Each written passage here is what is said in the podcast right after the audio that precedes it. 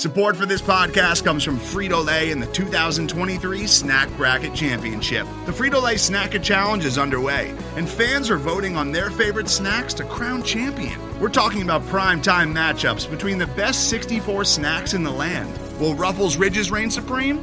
Can Doritos defend their dynasty? Or will Smart Food use their smarts for a surprise upset? Only you can decide. Get in on all the action for a chance to win up to $1,000 or a year's worth of snacks. Let your snacks be heard. Just go to fritolaysnacket.sbnation.com to vote and enter for a chance to win. No purchase necessary. Sweepstakes ends April 3rd, 2023. Void where prohibited. Year's worth of snacks awarded in the form of 52 coupons, each good for one bag of chips. See official rules at fritolaysnacket.sbnation.com. Phinsider Radio, part of the Phinsider.com and the SB Nation Network. And now, your host, Matthew Cannata, joined by co-hosts Josh Houtz and Aaron Sutton. Hello, everybody, and welcome to Phinsider Radio. This is Matt Cannata, joined by Aaron Sutton and Joshua Houtz. And tonight, we have a very special show for you. We are joined by the one, the only, the man, the myth, the legend, the greatest of all time, the best there was, the best there is, the best there ever will be, the CEO and owner of the Phinsider.com, Kevin Nogle. He will be joining us throughout the show tonight. Kevin, welcome, and we're glad to have you here on Phinsider Radio. Hey, happy to be here. It's uh, kind of like a homecoming a little bit. It, it is, and, and, as you all know, uh, Kevin at Twitter is at the Phinsider, and he runs the Phinsider.com. And about two and a half years ago, he approached me and said, "Matt, I want you to run the the Phinsider uh, podcast."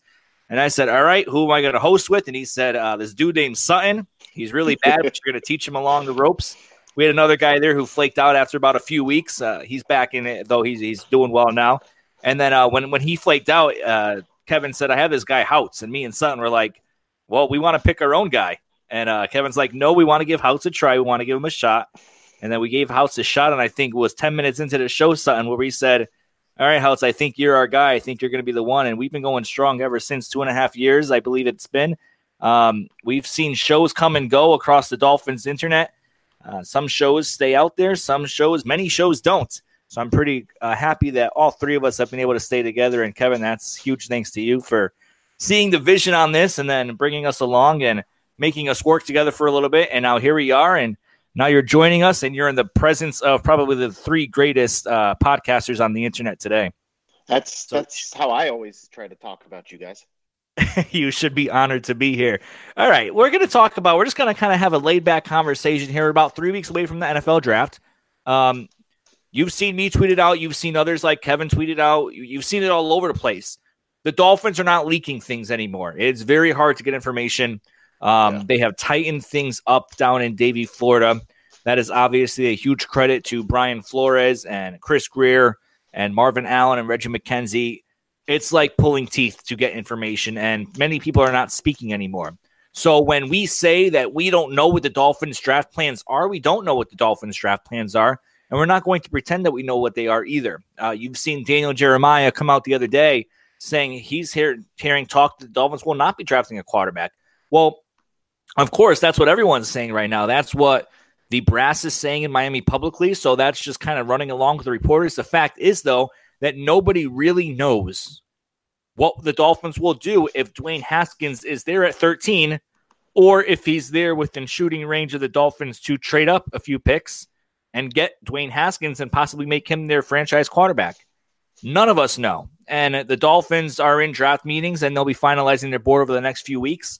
So that's another thing. If, if you hear somebody say that that they know the Dolphins draft board, they don't.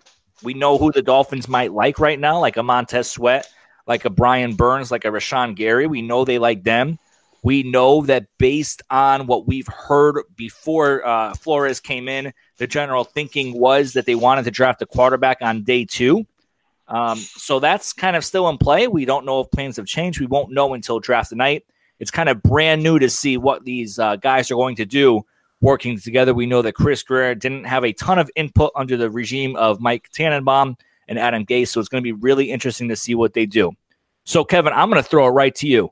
Um, and like I said to everyone else, if you're listening here, we're just going to kind of shoot the crap a little bit tonight. We're going to just throw things around. We're going to really talk about the draft, hone in on the draft, hone in on a few prospects we think the Dolphins might like, and kind of just give our thoughts on where we think the Dolphins will go with this whole thing. So, Kevin, I'm putting you on the spot first. Um, Dwayne Haskins, quarterback, if he's there at 13, if he's within striking distance, do you think the Dolphins draft him? And if not, who do you think is a good option for the Dolphins to uh, groom behind Ryan Fitzpatrick and possibly the next quarterback in 2020? I think that I think that it, it comes down to what everybody's going to say. If they love him, they go and get him. And I think Haskins is a guy that he has the potential. He absolutely could be the pick. And if he's there at 13 for whatever reason, or if there's a trade up to 9, 10, 11, somewhere around there, obviously the Bills are involved there, so you don't necessarily see that trade happening. But if you like him that much and you can get up there without spending a whole lot, there's no way I'm jumping up to five, six, seven to try to get him. But if you can trade up a little bit and you can get him, I won't argue against it. I do not want them to trade up. I think this is the perfect trade, the perfect draft to trade down, especially since they're clearly stockpiling those 2020 picks. But at 13, if they aren't going quarterback, my thought is, and I, I, I don't think there's a wrong choice between offensive line, defensive tackle, or defensive end. I think that that's absolutely where the team has to look. But my my pick, and I don't know if he'll be there, but my pick would be Ed Oliver. I absolutely love Ed Oliver. Oh, we were just talking about him before the show. We are kind of contemplating whether he'd even drop to us. It would f- feels a little bit of a pipe dream right now that he would fall down to 13, but we've seen crazier things happen with the Dolphins and even recent miss uh, recent memory. Kevin, there are 32 roster spots open for the Miami Dolphins. Where are all these bodies going to come from, bro? I they are going to be busy with undrafted free agents. It's going to be insane because, and I do think that another part of this is they're still going to sign some veterans. I don't think they're done doing that yet, but I think they're just waiting for. I think the date is the second Tuesday after the draft. I think that's when it usually is um, for the uh, compensatory picks deadline to hit. And once they do that, I think you're going to see some guys get picked. And I and I think yep. that there's some big guys out there, and that's my guess is that's part of why guys like Ndamukong Suh are still unsigned because there are teams that don't. He may get a big contract out there, but he's not going to get one and take away somebody's imp- compensatory pick. I just want to circle back to Dwayne Haskins because before we got on the air, I think it came out that the Detroit Lions, along with every team in the NFL, are trying to trade back in this year's draft. I mean, if Haskins falls to eight and they believe he's their guy, and like Kevin said, if the compensation's not too much, move up there, get this guy have your quarterback to build upon. He can sit behind Fitzpatrick. It's kind of the ideal situation. But we got to talk about pass rusher because this team has no one outside of Charles Harris. Yeah. They just moved Robert Quinn for what seems like a pack of stale crackers. So, Kevin, what are the Dolphins going to do at edge rusher? I think that I wouldn't be surprised if William Hayes is re-signed. And granted, he's not a true pass rusher; he's more of a uh, run stopper. He's probably a really good three four style defensive end. He's a good four three defensive tackle, giving you some pass rush ability. So I think he probably ends up re-signed at some point. I think that he's just out there, um, and I think he is. He's not a starter. He's not a flashy guy. Um, after that, it's got to be draft. I think it has to be draft, and I just I don't know. I don't know where it's going to come from, and I just th- there are so many options that the Dolphins could have done this year, and the first of which would have been re-sign Cam Wake. But I, I don't know. I don't know what they do now that they're this far into free agency. And yeah, that cupboard at defensive end is really, really bare. And one more thing I just want to throw to the three of you. Uh, Charles Harris, I mean, I don't know about you guys, but I think he could be a natural fit at a 3 4 outside linebacker spot. I mean, that's kind of what he yeah. played there in college. So, I mean, I, am one of those guys that's optimistic. You know, I, I know he has me blocked on Twitter. That really hurts. I'm I'm very upset about that. But the Dolphins need a pass rusher, and Charles Harris. I mean, this is his fit. If he's going to succeed, this is his chance. I think they give him this year. If he goes out there and you know if he replicates that six and a half sacks they just lost from uh, trading away Robert Quinn, I mean, I think everyone will be pretty happy about that. I'll just throw real quick and then throw this to Kevin. It definitely seems like a coaching staff that is going to preach versatility and value versatility. And because of that, they are going to put people in positions where they're strong. So if there's going to be any coaching staff that identifies where Charles Harris, we're going to get the most from him, I believe it's going to be this coaching staff.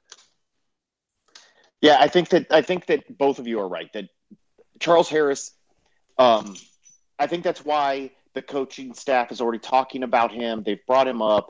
They've talked about how he's an interesting player who plays well in space. I think that he is the guy that if they do a 3 4 style, and with this coaching staff, I think they're going to play 4 3, they're going to play 3 4. Four, four, five, two, seven.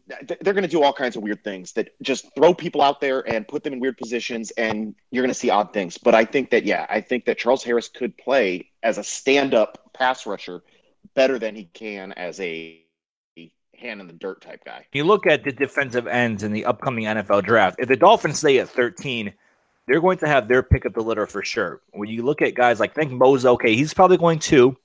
I'm going to say Kyler Murray's going one overall. Then you got Nick Bosa at two. And then when you look at like pure defensive ends, right? Like Quinnen Williams will probably go three or four, right around there.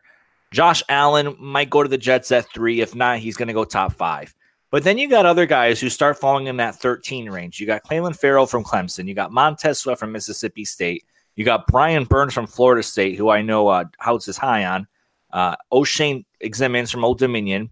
And then here's an interesting one. Um, don't forget about Jaylon Ferguson, too, from Louisiana Tech. Chase Winovich from Michigan.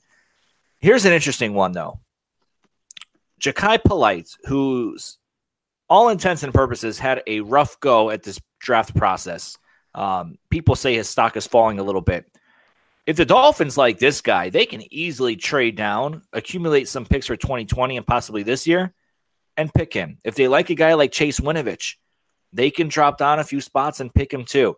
So the Dolphins have so many holes, yes, and their most mm-hmm. glaring one, I would say, and I would agree with you guys, is at defensive end because they let all their pass rushers go. But like you said, Kevin, Brian Flores is also going to have these guys flying all over the place, lining up in multiple positions. So it's not like we should really be getting stuck in the idea of, okay, this is guy is a pure defensive end. It's really going to be multiple.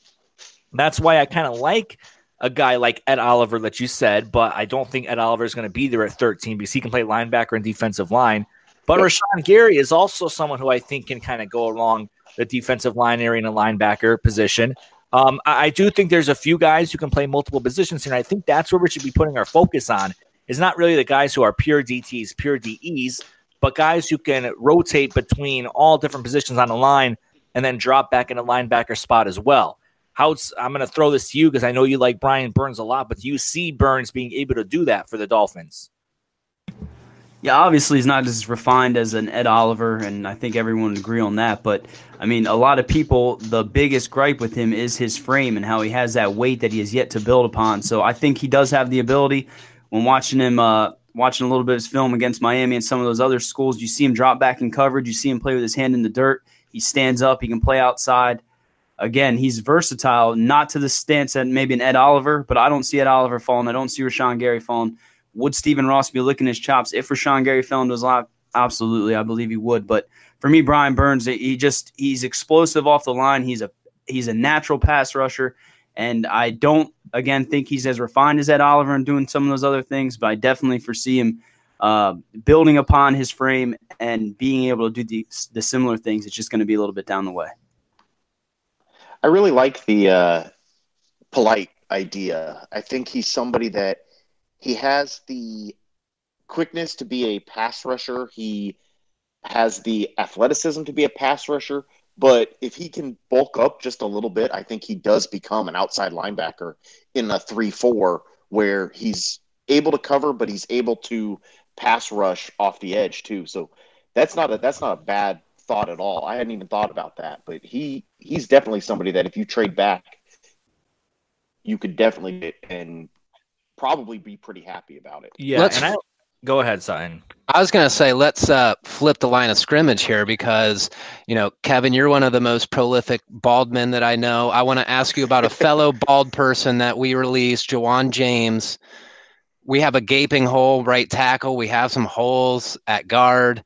What the hell are we going to do at offensive line now? I think it really comes down to what do they decide Jesse Davis is. Um, I, I like him staying at guard and trying to find a tackle that can probably be a swing tackle just in case Laremy Tunsil can't go all 16, but can start at right tackle for the most part. But if you tell me that they're going to slide Davis outside and just focus on guards, I, I, wouldn't say you're wrong there. I think he can do both. Um, obviously, Jawaan Taylor would be an ideal guy that would be sitting there, but I think he goes way before the Dolphins get a chance.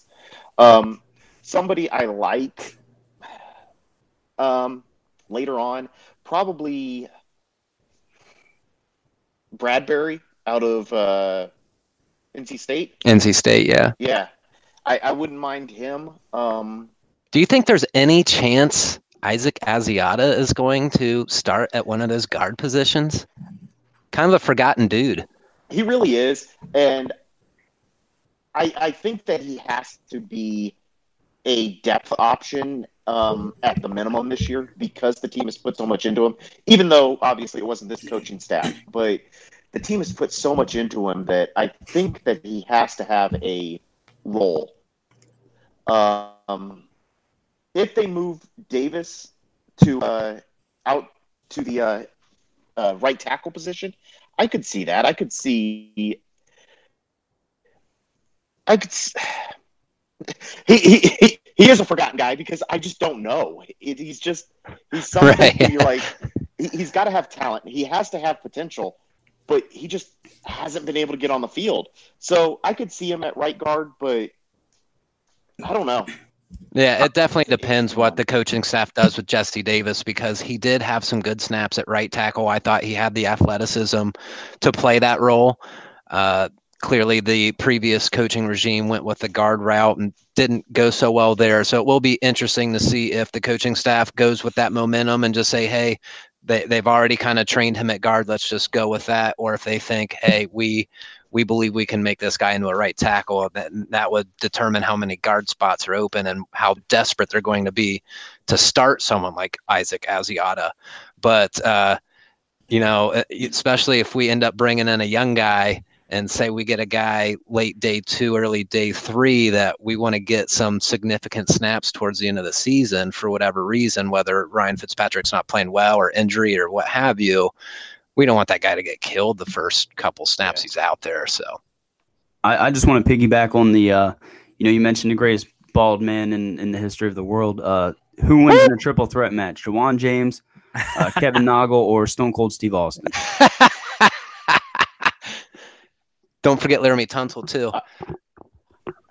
I'd probably go Laremy Tunsil, um, just because Batman as um, as not meek isn't the right word, but as chill as he seems, that man scares me because I'm pretty sure that if he uh, if he's angry, he's going to tear you apart. He could probably get the gas mask on and still probably win that. I want to stick. But, you guys are crazy. Um, I'm going bald, so I'll have a bald head too. I'll be joining the club pretty soon. Um, I just want to kind of stay on this offensive line topic because this is another option for the Dolphins. Let's not uh, fool ourselves here.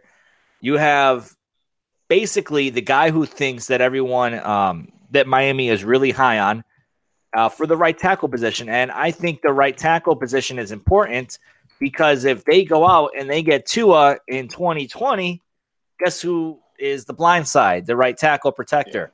Yeah. Um, so everyone's kind of linking Jonah Williams from Alabama to the Miami Dolphins, right? Uh, some saying he can play left tackle, some playing he can say right tackle. One guy I think the Dolphins really, really like, who they've looked at numerous times throughout this draft process, have had private workouts, have sent uh, their offensive line coach up to see him, sent scouts up to see him, is Chris Lindstrom from Boston College. And if we know anything about the Patriots, They love picking guys from the Northeast. They picked guys from BC. They picked guys from Rutgers. They picked guys all over the place around them where they have an intimate feel for how these guys play, right? And if you're playing in the Northeast, if you're playing football on Northeast and you're on the offensive line, that stereotype of you is just going to be a mean, nasty physical player. Chris Lindstrom can play guard. He could probably play tackle, can play center, I think, as well. He is a very versatile player who the Dolphins would love to plug and play and start from day one. He's another candidate for the Dolphins to trade down from 13 and select later in the first round. That's probably the safest pick the Dolphins can make if they were to go that route. Um, and I think it's a real possibility, and Dolphins fans should be bracing for that possibility as well. Your thoughts on that, Sutton? Uh, you just caught me mid nacho. Got him mid nacho. Okay, so, so, here's the thing: you were, you were you're saying the players in the Northeast. He's like a triple legacy at Boston College. I think his his uncle played there, and he plays on the offensive line with his brother. So there's, I mean, if that's true, then they're the thoroughbreds of the Northeast, so they should know that family pretty well. He also has experience at tackle and guard. So for going with Kevin's theory from earlier that we would be looking at offensive linemen that can play multiple positions, which isn't that crazy. You pretty much, I mean, let's be honest. If you're a backup offensive lineman, you have to know all five positions. You can only take six or seven with you on game day. So you have to know everything. So you really like the college guys that have the experience playing multiple positions. So he would be another candidate in, in a trade down scenario, in my opinion. I'll give you a guy that I, I don't know that they would do this, but would be kind of interesting. Is if they did move Davis out to right tackle, you could look at somebody like Erik McCoy, who is probably a center, but you could trade down, get him. He, you now have a backup center, and you play him at right guard because at left guard you you usually have the more athletic of the two guards. Put him at right guard and let him anchor there, and then you have a developmental center slash backup center that gives you some flexibility there as well. So you could to um, I, for me, I, I, I know that obviously the focus is tackles and guards. I keep looking at centers. That's why I look at somebody like Bradbury. That's why I look at somebody like McCoy, and I try to find the centers that can play guard. I know I'm backwards from probably what everybody else is doing right now, but that's just the way I've been looking at this draft. Is I, I think that's the um, Mike Pouncey isn't with the team anymore, so I think that they need a center. Part of me trying to figure out how to plug the holes on the inner interior using centers. We mentioned Northeast. One guy I want to mention is Connor McGovern from uh, Penn State. He's a guy that could go second, third round, like you guys have been talking about. He can play center, can play guard. The Dolphins are absolutely leaving this draft this uh, 2019 uh, with you know two, maybe even three offensive linemen. They'll be hitting it hard and undrafted uh, free agents. We know they're going to be filling the roster with tons of acorns. Uh, but yes, this offensive line needs a lot of work, and it's going to be very interesting to see how you know this New England coaching can go out there and, and build this thing because you're not going to win many games without a with a makeshift offensive line. We've learned that over the last decade. Real quick before we uh, jump to something else, I wanted to go back to uh, defensive ends just because um, you you brought him up and sort of touched on him and then moved on, but uh, Clelin Ferrell is somebody who was linked to the Dolphins really early and it was oh the Dolphins would consider him if he was still on the board. He's somebody the Dolphins liked, and then that all just sort of disappeared. And it just it was something that I noticed that it really quickly went away, and it felt like something got leaked, and then the Dolphins just kind of went, "Hey, stop that," and all talk of him disappeared. So I don't know if there's anything to that. I don't know if I'm reading too much into no news, but it just it seemed weird to me that he was somebody that there was stories that the Dolphins were were liking, and then it just it vanished immediately. I, I mentioned his name before the show, Kevin. Marion Hobby coming in with his experience at Clemson, uh, the defensive line coach. If you had a gun in my head and we had to decide who the Dolphins were choosing at 13, my two choices were Clelin Ferrell, Christian Wilkins, both Clemson defensive linemen. I just think the shoe fits there. That's a really interesting point on Clelin Ferrell. Yeah, Um, I think it does. I, Uh, Yeah, that's really interesting because I kind of say that for this reason. I, I feel like I experienced that with Brian Flores, and a few others experienced it too with Brian Flores.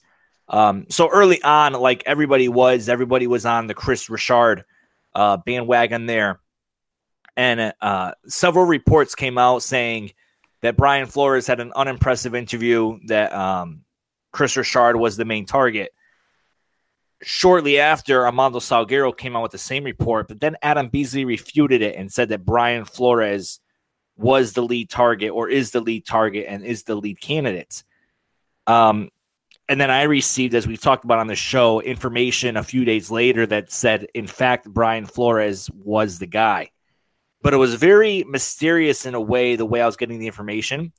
And it was mysterious, uh, some of the Dolphins' actions on Twitter, not the organization, but people in the front office um, liking tweets and, you know, scoping through things. And also a little weird in how once that report came out from Beasley, you really didn't hear much after that except speculation.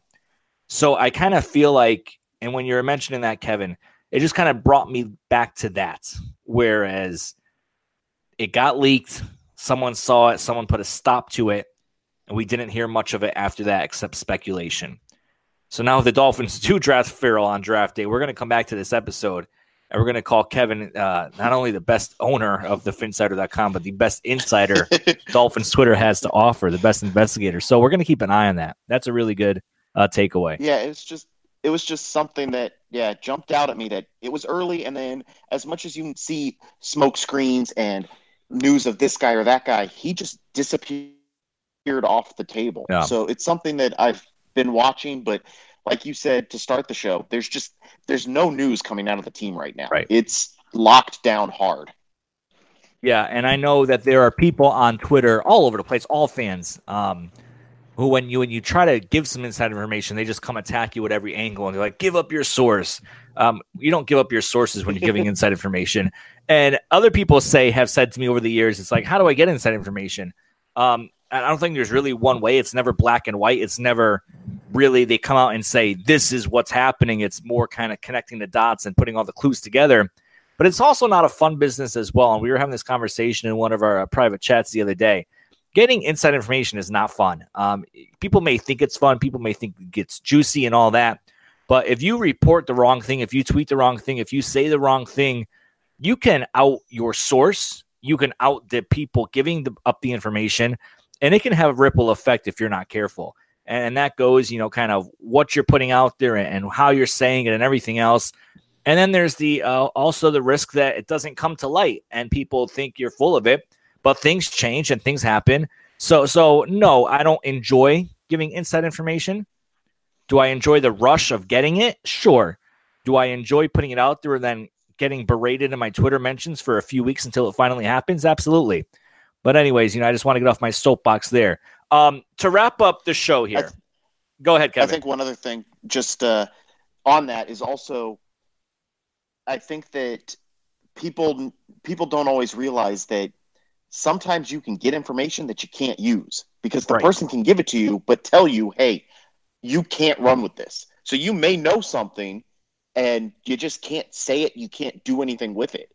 And so, yeah, that's it can be frustrating, but it's always good to have and it allows things like sometimes hey you may have a draft written in the editor Yep. that tells a story that just can't go anywhere yet Right. And I, I've had that happen to myself as well. and yeah, that's a frustrating part too, because you want to run with it because you know nobody else is running with it, but they're not running with it for a reason, and that's why. Yep. Um, all right. To wrap up the show here, we've been going strong here. We've talked about offensive line, defensive end, a little bit of linebacker. And as we lead up to the draft, we're going to kind of do a full seven round rundown of all the different positions the Dolphins can select once we put our consensus board together and kind of go through that. But I want to end on the quarterback. And we kind of started off with that at the top of the show, Kevin, with you and Dwayne Haskins. But I just want to kind of go around here and um, really talk about who the Dolphins can possibly select on day two, because that's the Dolphins' preference right now. I know that much. They want to pick a quarterback on day two. They would not prefer to take one in round one, but if the board falls the right way, they may. We'll see. It's expected that Kyler Murray is going to the Cardinals. Dwayne Haskins, we have no idea. Drew Lock is expected to go to the Broncos, but that could be a smokescreen. And Daniel Jones is out there as well. Those four quarterbacks are going to go in the top 25, if not top 15 or top 20. The quarterback market is crazy when it comes to the draft. We've seen it over and over and over again. Will Grier might even sneak into the first round at the end of there. Then you got other guys. You got guys like Ryan Finley from NC State. You got Tyree Jackson from Buffalo. You got Jarrett Stidham from Auburn. You got Brett Rypien from Boise State. You have Easton Stick from North Dakota, who may be a later round pick at towards the end of day two, maybe even day three. So for you guys, and we'll start with Houtz, then we'll go to Kevin, then we'll go to Sutton, and we'll end with myself. Um, how it's looking at those quarterbacks, who is your ideal day two candidate? Yeah, I've been pretty consistent with you know how I rank these guys. I, I th- think Murray, then Haskins in the first.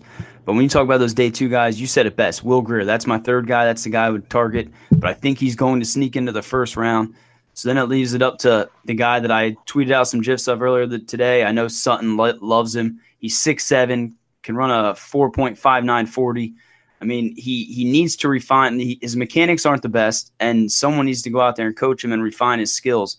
But Tyree Jackson, I mean, if you look at what he did at the combine, this dude is a physical freak. And he's a guy that I see, you know, maybe sneaks into the late second, but I think he's going to be there in the third round. I think he's a guy the Dolphins can bring in. He can sit behind Fitzpatrick. You brought Fitzpatrick in there for a reason. Uh, you know, he, he has a gunslinger mentality. He's going to go out there and he's going to make plays, but you brought him in here to to lead that quarterback room and to develop this next guy up.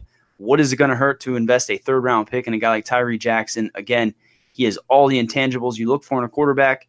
The dude fits the Bill Parcells physical traits. You know, he's six seven, but again, he runs a 4.59. The arm is out of this world. I think there was a video going around the internet where he threw the football out of the stadium. I mean, they loved Josh Allen last year. I don't see why they would not take a risk on Tyree Jackson. That is the guy I'm targeting on day two, and that's who I think the Dolphins should go after. I Jackson was going to be my answer there. Um, I, I like Jackson. I think he's a guy that absolutely makes sense. And this is what um, today when I posted the uh, Mel Kiper and Todd McShay dueling mock draft, uh, somebody I can't remember if it was a tweet or if it was a comment, but somebody was talking about uh, the Dolphins taking Finley in the second, and why would you take a scrub this early, way too early, blah. But I think that's exactly the point. The Dolphins are getting a quarterback in probably second or third round that needs to be worked on because this is Fitzpatrick's team this year. Unless it all goes to hell and the quarterback looks the rookie quarterback looks good you bring in a rookie quarterback that needs development because the point is not him to become a starter the point is for him to be the back- backup and then next year when they grab a first round quarterback that's your starter he has a guy that has some experience behind him and can push him but that's your ideal. So I think Jackson makes a lot of sense. A guy that I like, and I know a lot of people have issues with him because Auburn was so bad, but I like Jarrett Stidham. I think he has talent, and I think he lost all his confidence because Auburn went to hell this year, and the offensive line was letting him down. He was getting crushed because of it. Their play calling was questionable throughout the year. So he's somebody who, again, you draft knowing that he's going to sit. He's going to be a developmental project. He's going to be a guy that you have to get his confidence back. And so that's a guy that if it's not Jackson, I wouldn't mind going there and picking up Stidham. Honestly, like both those names you guys have mentioned, I, I would mention Ryan Finley too. But the guy I like and I'm coming from the lens that the guy that we're going to draft this year is going to be someone that we actually groom to be a backup quarterback for us. And that's Clayton Thorson from Northwestern. I had a chance to interview him at the scouting combine. And he made me aware of something that I really wasn't aware before. Northwestern has some of the best quarterback play from the Big Ten in the NFL in recent memory. They've had Mike Kafka, who you might scoff at that. He's thrown 16 career passing attempts, but he stuck in the league for like six years as a backup quarterback. So you don't stick in the league for that long without bringing some value to a club. And then you have Trevor Siemian too. He had a chance to start for the Broncos, had a, a decent run there, but is probably best seen as a a pretty decent backup quarterback in the NFL. And I think uh, the Northwestern mold. Uh, encourages really smart quarterback play and he has some athletic ability too and can make some throws. So I, I, liked him from a mental standpoint, though. I think he uh, understands how to play team football. And I, I, just think he has the character necessary to kind of grind out a role in the NFL. So uh, I'm going to put some uh, some of my stock on Clayton Thorson from Northwestern. All right, and I'm going to go with Houtz on this one. I'm going to go with Tyree Jackson because I've looked at the uh, intangibles on this dude, and his measurables at the combine and at his pro day and everything else have been off the charts. And when you look at a guy like that, I mean, the potential, the athletic potential is there. Now, can they rein him in and make him the quarterback they need him to be? And I tweeted earlier uh, Wednesday morning or Wednesday afternoon when uh, they the report came out the Dolphins had scouts at Tyree Jackson's um, workout. And the dude is an absolute phenom and he has a very, very low ce- uh, floor and a sky high ceiling. And in a way, that's Ryan Fitzpatrick, right? I'm not saying that Tyree Jackson's career is going to turn out like that and is traje- trajected to be in that direction. What I am saying is Ryan Fitzpatrick, we're going to see games this year from Fitzpatrick where he throws for over 500 yards and like five touchdowns. And then we're going to see games where he throws for about three to five interceptions and no touchdowns. And so it's just wildly inconsistent. And I know Fitzpatrick wasn't necessarily the Dolphins' first choice. They kicked the tires on Teddy Bridgewater. They looked at guys like Tyrod Taylor. But even those guys, the floor is very low. The ceiling is sky high. And all of them, uh, besides really Fitzpatrick, who, who isn't the least unathletic either, though, all those guys are athletic. Tyrod Taylor, scrambling quarterback. Teddy Bridgewater, people think he's a scrambling quarterback, but he's really not, but he's still a very athletic quarterback. And then you got a guy like Tyree Jackson. And I think if, if you're looking for someone to groom under Fitzpatrick, I think Tyree Jackson is like the perfect prototypical guy uh, that could be there. And, and I think the Dolphins will take a good hard look at Jackson, and perhaps that could be their pick. And I'd be absolutely stoked with that because he has a ton of potential. Yeah, another name we got to throw out there is Easton else? Stick. A lot of people, you know, a lot of people are talking about him. I think CK was the first one on it, but Easton Stick's a guy that's catching a lot of uh, hype, and I think he has all the potential to be a solid NFL backup. Does anybody else find it funny that the talk is Kyler Murray at five ten and Tyree Jackson at six seven? That's insane. those, those, those would be the two quarterbacks that everybody's talked about for the Dolphins based on what we've talked about. Kyler Murray obviously jumping all the way up to number one now, probably. But yeah, Kyler Murray, is he going to be 5'10? Now you've got a guy that we're talking about, Tyree Jackson, that's six seven, and is he too tall? So and yeah. I, I think we need to go around and uh, would you guys trade for Josh Rosen? I, have said it before that I would. I think the Dolphins should definitely inquire about that. But would would you guys trade for Josh Rosen? Absolutely, without a doubt, yes. I would.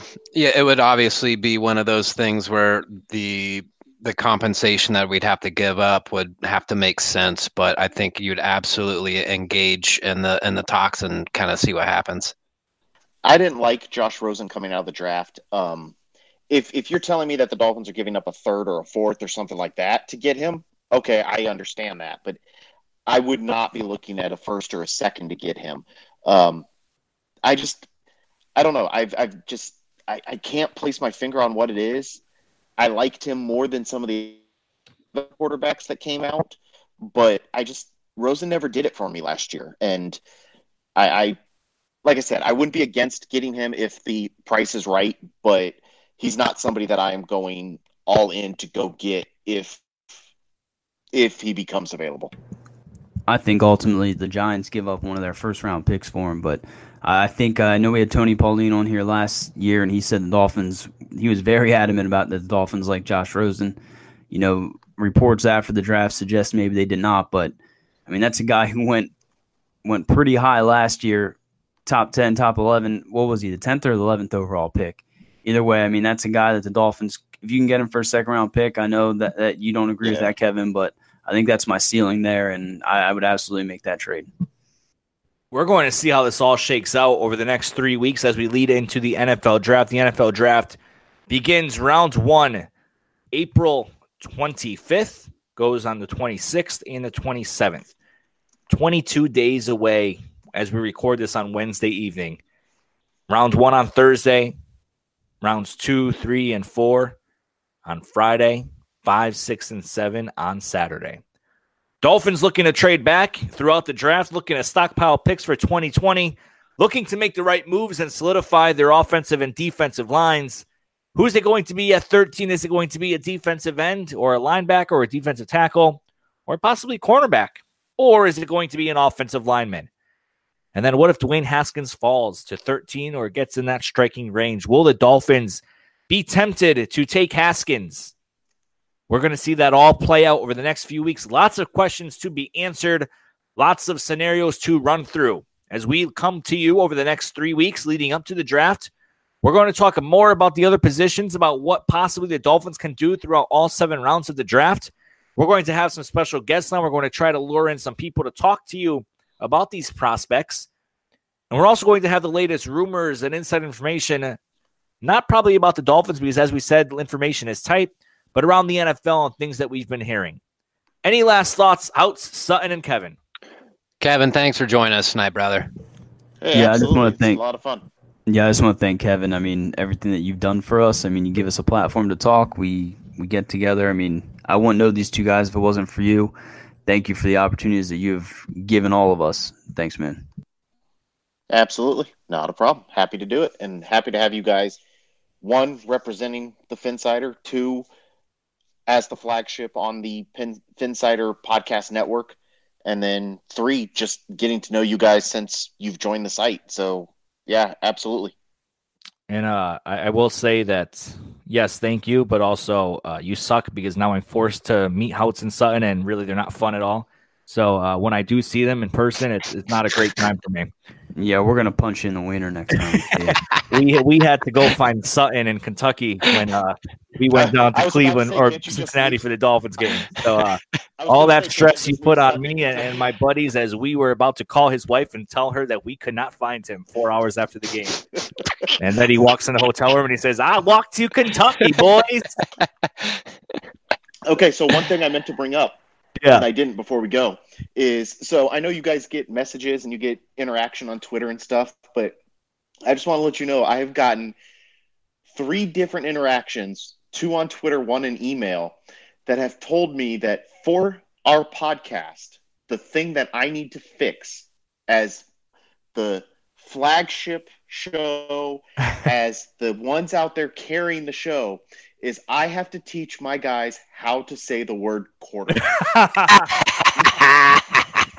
yep. oh my God. Say, say it, Cannata. What what do the Dolphins need? The Dolphins need a quarterback. I don't think that's funny at all. I literally don't know what word you just said. Quarterback. Quarterback. Quad quarterback. Kev, do you really get do you really get interactions? I have. I literally have gotten interactions about it. oh, that is hilarious. I thought it was gonna be something bad about us, and it's just you yeah, can't I was bracing. I was bracing myself.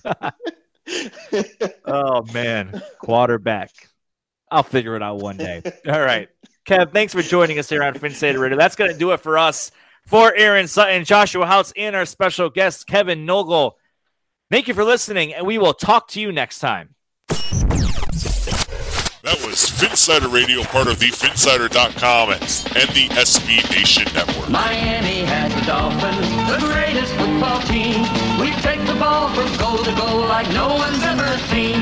We're in the air, we're on the ground, we're always in control. And when you say Miami, you're talking Super Bowl, cause we're the Miami Dolphins. Miami Dolphins, Miami Dolphins number one. Yes, we're the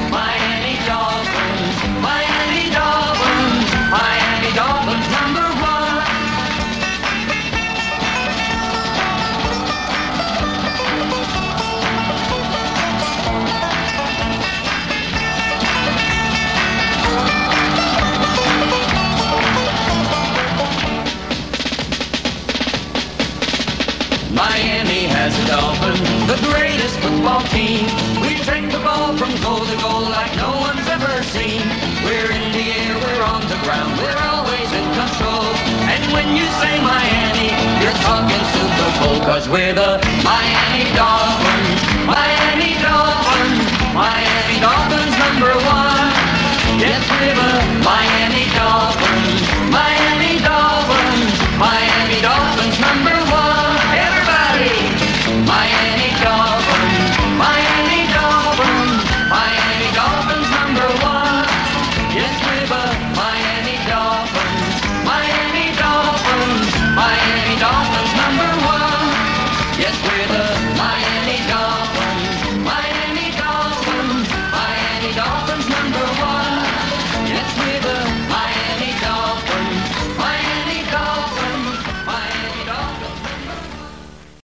Today's episode is brought to you by Cars.com. With over 2 million vehicles and 50,000 more added every day, Cars.com will match you with the perfect car for you, your budget, your life, your style. And if you're ready to say goodbye to your current car, Cars.com will get you an instant offer to cash it in. Just start by entering your license plate and get matched with a local dealer who will write you the check. So whether you're looking to buy or sell, just go to Cars.com. It's magical.